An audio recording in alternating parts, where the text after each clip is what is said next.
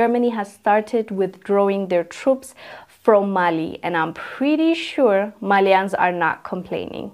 Germany has deployed about 1,000 troops in the northern town in Mali, and their main task was for the UN peacekeeping mission they said they have now started shipping their equipment and then slowly they will also take out their troops, their personnel. And um, this all began because Mali started kicking out other troops, especially after the military government took power, um, that's when the relationship Mali has with this European country started dwindling down. And right now, the Germany troops are being withdrawn because Germany is not too pleased with the Russian mercenary group Wagner being present in Mali, and they said they can't coexist. Even though Sweden didn't really clarify why they're doing this, they have said a lot before. And one of the reasons that they were feeling uncomfortable comfortable, you know, uh, having a presence in Mali was the fact that uh, Russian mercenaries were invited and now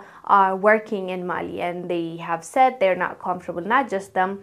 The whole of EU expressed how unhappy they were with this new relationship especially when it comes to Mali and the Central African Republic relationship with Russia. So I think it has a lot to do with Russian mercenaries being in Mali. So they chose to withdraw their troops, and Mali doesn't seem to care. They're actually really happy about it because they have been accusing foreign troops of interfering in their business and their politics, in uh, their airspace. They have, according to Malian government, the foreign troops have breached their airspace and have done some stuff that is illegal according to the international law. So they have actually tried to take them to uh, the UN Security Council and to be investigated so that they pay for what they have done. So, with everything going on, Germany deciding to withdraw their troops is not actually a bad thing because Africa doesn't need to have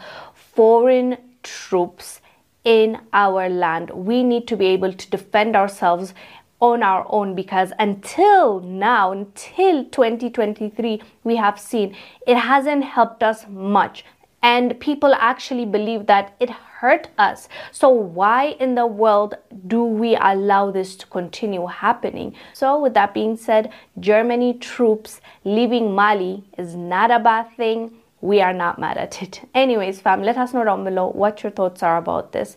I am Wongel Zelalem. I'll see you on the next one. Bye.